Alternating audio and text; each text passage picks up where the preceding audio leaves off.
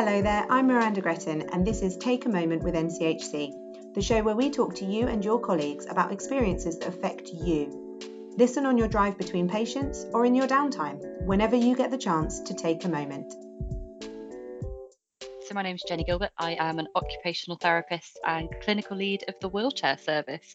I've never spoken to anyone about this service before. I haven't used the service myself. I don't know a huge amount about it. So mm. tell me a bit about the service. First of all, what is it? Is it literally as it sounds, providing wheelchairs for people? Yeah, but it's also a lot more than that. We dip our toes into so many different services that you've probably come across us, but you might not have known.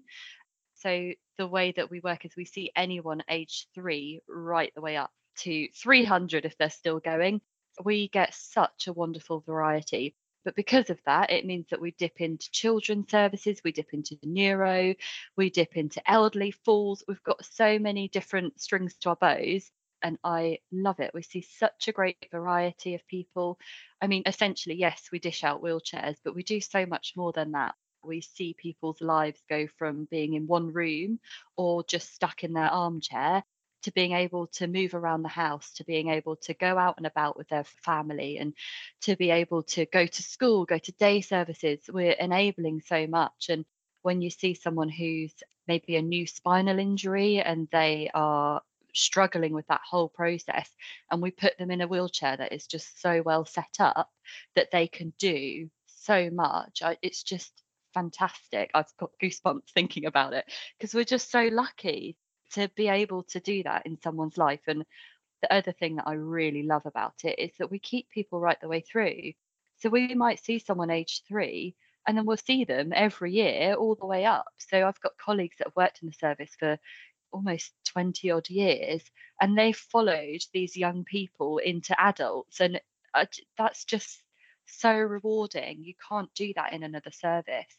We're so lucky it's interesting to me that it's not just about putting someone in a piece of hardware and dealing with yeah. the kind of physical side of it. Do you have to then get involved with people's mental health as well in terms of how they understand their injury and come to terms with what's happened and then obviously use yeah. the kit?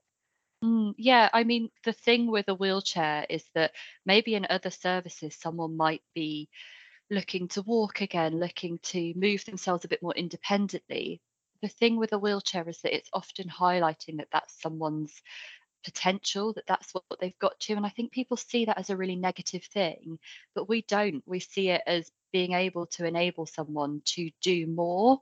And sometimes it, it's a really big decision to be a wheelchair user. It's a really brave decision for someone to say, actually, no, I'm not safe walking anymore, or, you know, to enable a, a child to move themselves independently. That's a really big thing for a parent to do. So, um, yeah, it's it's really difficult. We dip into a lot of areas there, and we've got a fantastic clinician whose background is in mental health, and it's so interesting seeing how she works with people in such a, a unique way. And very often, it's not about the wheelchair at all. It's about everything else that someone's dealing with, and it's it's tough. It is very emotionally challenging, but when you get it right, it's so rewarding. I can imagine. And obviously there's a lot there that I wouldn't have thought about in relation to the service. But is there anything else mm. about the wheelchair service that people might not know that is maybe, you know, an interesting fact? I find it really interesting that when you think of a wheelchair, you maybe think of someone moving it with their arms. You might think of a powered wheelchair where someone's driving it with their hand. We have people that drive with their chin, so they're power chair drivers. They they're able to drive with their chin. They might have a sip and puff, so they blow into a straw that moves the chair.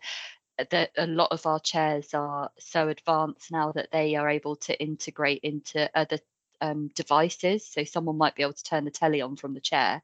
I, eh, eh, so actually, like we're really, really integrated, and the chair is like an extension of a lot of our patients. It's not just something that we give to someone; it's something that that they help build with us very often. So we might work with someone to really build what they want to, and it might be a way up between function so being able to do what they need to do and comfort and posture and everything else so between us all it's a very collaborative process and i think often when you think of the wheelchair service you think of us doing to people but that's not what that's not what we do it's so much more about what the patient is bringing and what they want. And sometimes we might have them sitting in a way that isn't ideal. But if that means that they can put the washing up or they can take the dog for a walk, then that's the important thing to them. So, in a way, that must have come along with technical advancements that have Mm. just sort of come in, in over the years. And that sounds like it's come a long way. I can imagine not even that long ago, it would have been just here is a chair, it's the only one we've got, kind of get on with it. So, yeah. I mean, how long has the service been going? the service has been here as long as time, I think. I mean, some of our colleagues in the service have been there for, you know, going going on 20 years or so. Some even, I think, almost 30 years. And that's amazing to see the changes. And even when you speak to some of our patients, they'll have had like a a bit of a rust bucket that they used to sort of go around in, and now they've got quite a quite an exciting bit of kit. And um, it's it's challenging because with with big kit comes a lot of expense and so there's something that we do called a personal wheelchair budget which is where we give someone the amount of money that we would have spent on a chair and they could have a look on the private market or top up within our range so it it allows the patient to have a lot more independence and control over how they manage that that aspect of their budget which has really changed the way that things have worked over time and changed the way that we interact with them. And, and what I've noticed, even just over the few years that I've been in the service, is that people have really become a lot more empowered and they might come to an appointment saying, This is something that I've seen. Would it work for me? So our knowledge base is much bigger than just our immediate range of chairs. It's as big as every, not every chair, but it's much bigger because we have to be aware of everything else that's out there to enable our patients to get the best care and the best from their equipment. But yeah, it's really interesting when you look even back on some of the chairs that are becoming obsolete that we're needing to replace, that are basically a static wheelchair with a bit of a power pack on them. And now we've got these amazing devices that will rise that will tilt will recline and and what that does to someone's posture and their function is just astounding you know to be able to adjust someone's posture to be able to tilt themselves that they're not having to go to bed as frequently during the day to be able to relieve their pressure to be able to even have a seat raiser if they purchased it as a top up and then that means that they can reach the top shelf of their cupboards and things. So things are changing all the time and a lot of what we do is about project awareness and we work very closely with our um, different companies that come in and, and support us with clinics and we couldn't do what we do without them. And having that knowledge base is so important. And even as a team we're not just made up of occupational therapists or physiotherapists. We have rehab engineers in the team. We work very closely with our amazing repair service to ensure that we're a, a full team and we're running as as good a service as we can for our patients. But we rely heavily on that change in skill set and having those other clinicians with different knowledge to come together as a full team and provide the best care that we can. As you were talking there, I was thinking the aspect of listening to the patients and getting that feedback on what would make their life easier. And then, like you say, you know, working with the services, the people who provide the chairs and the technological side of it all, you know, you could potentially feed back to the chair manufacturers and say, oh, have you thought about creating one that does this? You know, is Yeah, that so something we- that you guys think you could have the power to do? So we actually do. We take that feedback and we go back to the companies and you know we say, "Have you ever tried to adjust this foot plate? What a nightmare!" And they they listen to that and they change things. And I don't think people always appreciate just how powerful as a service, you know, we can be. I always say when that patient's in the room with me, they are the number one person they're the most important person. And we don't always get it right. It's not an easy job that we do trying to trying to make sure that we're meeting everyone's needs, especially when some of those um, expectations of what we can provide might not match up with what someone is able to do. So someone might really love to be able to move themselves independently, but if they don't have the ability to do that anymore, what can we do instead? And so sometimes, you know, we're delivering really, really tough news. And that's not an easy thing to do. And having the skill to be able to do that sensitively, because unlike other teams, we don't discharge them, they stay with us for life. So we have to get that relationship right. It's so important. That is a really good point, isn't it? That we're we are used to rehabilitating our patients and then waving them off good luck for the rest of your life kind of thing and then obviously refer, refer back if you need us again but nine times out of ten i guess people don't but Yeah. like yeah to hear that you have them for for life is it is a huge relationship building exercise that you have to do right at the start if you were to get that wrong what would happen? I mean they they'd still have there isn't is there another service in norfolk that they could use? I mean do you know I not that i'm suggesting you would get it wrong but i just think you know there must be some people who like you say it's a sensitive subject. What if someone took it really badly and just you know there was anger there there was resentment there was frustration and that relationship didn't go as well as you hoped it would? You know has that happened? Yeah, so I think I mean as a as a team as humans we don't love everyone that we meet. We don't get on with everyone that we meet. I might have someone come into my clinic and for some reason we don't gel and that's fine. That's why we have a team that we do. We don't keep the same individual person right the way through because also I might look at a problem slightly differently. We'd always get to the same result, but a colleague with a different background might think of it in a different way. So it's so important actually, as a team, a patient doesn't become reliant on one person. If I'm the person that meets someone and says, You're going to be a full time wheelchair user forever, I imagine that they probably won't like me that much. And that's okay. I'm not there to be liked. It would be nice, but my job is to ensure that someone gets the best care. Sometimes that means moving them around and making sure that they're seeing some other people and and perhaps just someone different might have a different way or someone delivering news on a better day for that person might just be what they need you know?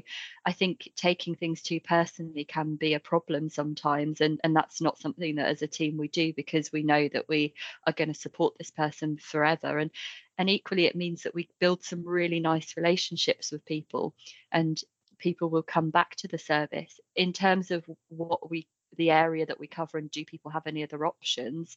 No is the quick answer. So in 2018 the west norfolk um, service the wheelchair service for the whole of the west went into administration.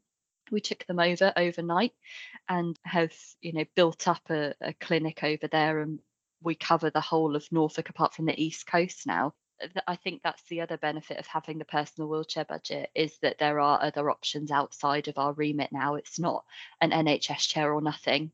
People have the option to utilize that finance as they would like to. And I've I'm not aware of anyone that has been at a stage where they just won't engage with the service. You know, we're, we've always been able to manage expectations well enough, but we are often the bearer of bad news, and that's okay sometimes people need someone to have frustrations with and and we get that. Our clinicians take a lot on their shoulders when it comes to Mm, to giving bad mm, news and and mm, receiving that mm. kind of feedback. And i think it you know it must make you guys a really strong team if you can turn to each other for support. Yeah definitely. I mean we've got a, a team around us where we feel quite settled i think or we're getting there. There's a lot of bigger projects going on in the wheelchair service you know we're almost looking ahead at sort of five ten years time before we're at the point that we want to be and i think we'll constantly be chasing a ball down a hill. But the relationship that we have with our repair service as well who are also in-house they're also nchc staff they are brilliant and we're we definitely have built a really good relationship with them over the years and um, yeah you, you need to be able to come back from a difficult day and talk to colleagues and say oh this happened and this wasn't this didn't go to plan and this wasn't quite right and what would you do? And to bounce that idea off someone is so important. None of us have all the answers and we're all always learning. And i think that's the other thing that i love about the wheelchair service is that i haven't had a day yet where i've not learnt something don't think any of my colleagues have. We're always learning things and that's what's so rewarding about it is that things are always changing. So in terms of the team you're a line manager um, so you're uh, slightly perhaps a bit more senior in the team but you're also interestingly quite young in this role is that right? Well thank you very much. Um, in terms of running the service leading the service yeah I'm, I'm now acting clinical lead so i've moved into more of an operation and daily kind of leadership role within the team. I've been in post since the start of june it's august now so um, i am very very new to it and um, i've only actually been in in the wheelchair service for three years and so and qualified for five so things have happened quite quickly and i wasn't really expecting that. I think what the service needed was actually someone who didn't know everything and could just be really curious. And that's definitely something that I hope I am. I don't know everything. And so I'm very, very nosy. I want to know everything about every other service going on. I think we're such a great service, we're doing great things. And yeah, I'm so, I am new to it, but I'm learning as I go and I'm making mistakes and I'm learning from them, but that's okay. So, as a, a new manager in, what was the first thing you thought you wanted to tackle? Because it, it can be quite tempting to come in and Mhm. change a whole bunch of stuff or you know launch a whole new load of new initiatives and actually that can be a little bit intimidating for the existing staff so did you have that sense or did you do were there things you wanted to try and do or did you sort of sit back and see how things were run first how what was your approach Yeah. So I think because I'd been in the service as a senior clinician, so I'd been an OT in the an occupational therapist in the service for three years, I already had that sense of what the service maybe was looking like and where it might be going. So that was I was really lucky in that sense because um, I had a little bit of the groundwork there. I think the experience of previous managers is that there's a lot of tail chasing, trying to get to a point where they can then implement some change. For me, it was about being really stable. There was a lot of flux going on in the team. We had a lot of people coming and going, a lot of changes. You know, we're constantly changing equipment. So for the service to feel stable was really important. So a lot of what I've done is just about writing down the processes of what we do, making sure everyone's doing the same thing and sharing some of that knowledge. So, one of the main things that I've brought in is a thing called action learning sets. So, this is where, as a clinical team, during our we have a huddle. So, every Thursday we all get together as a clinical team.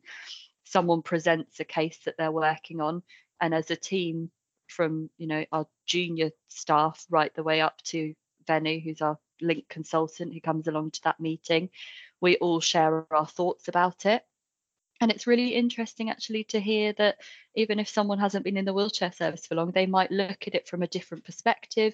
They might consider something differently. So for me, the main things that I wanted to do as a new line manager and a new manager within this very complex service was level it out, make it nice and stable, nice and secure for people, make sure people know where they stand, what they can do, what they can't do, make sure that everyone's happy and knows what on earth is going on and then to try and share that knowledge. So we have some of our colleagues are um, very you know senior in their knowledge but possibly working towards retirement and i don't want them to go with all that knowledge i want it.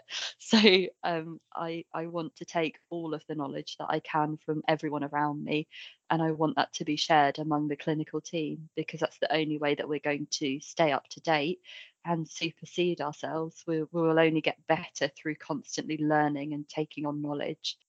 I think you know coming in as a new manager is obviously you've got this kind of energy that you're bringing to it. Um, so just talking to anybody out there who might be an OT or or somebody who is thinking my what's my next step in terms of career progression you know is it a line manager is it a leader of some description but Mhm. maybe they're thinking oh I'm you know a bit young do I need to try do do something else first you know what's your advice to somebody thinking about their next step in their career progression Yeah, I mean, I would say be really curious. I'm a terribly nosy person. And if I hear that something's interesting, something's happening, I'll say, Can I come along to that? I think for me, it wasn't about being a manager, it was about being passionate about something that I really, really enjoy. And I really like seeing people improve and change.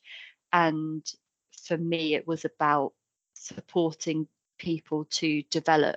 I think also as a, a woman, it's difficult to speak up and to say, I want to lead, I want to do this. You know, we know the research says that if a man were to apply for a job and they had sort of, I think it's like 20% of the skill, then they'd still go for it. Whereas a woman needs at least 80% before they even consider applying. And um, I just think that's a real shame. How many women are out there that we're missing out on because they aren't feeling that they're able to do something? So I just think being curious, and I wouldn't really say that there's been a massive jump from me being just a really curious, nosy senior clinician to now being a team leader, a clinical lead management, because I've just become curious in bigger meetings.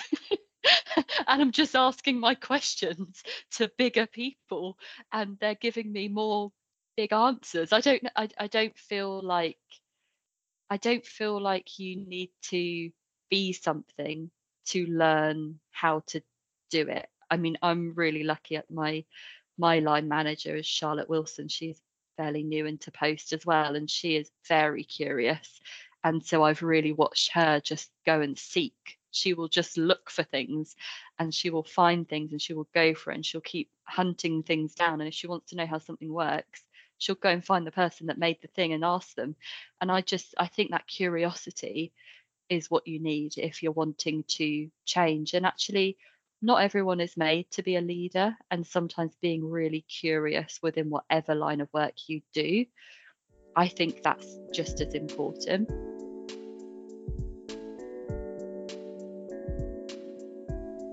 Thank you for listening to Take a Moment with NCHC. If you've enjoyed this podcast, please visit the podcast intranet page to leave a comment and for details of our other episodes.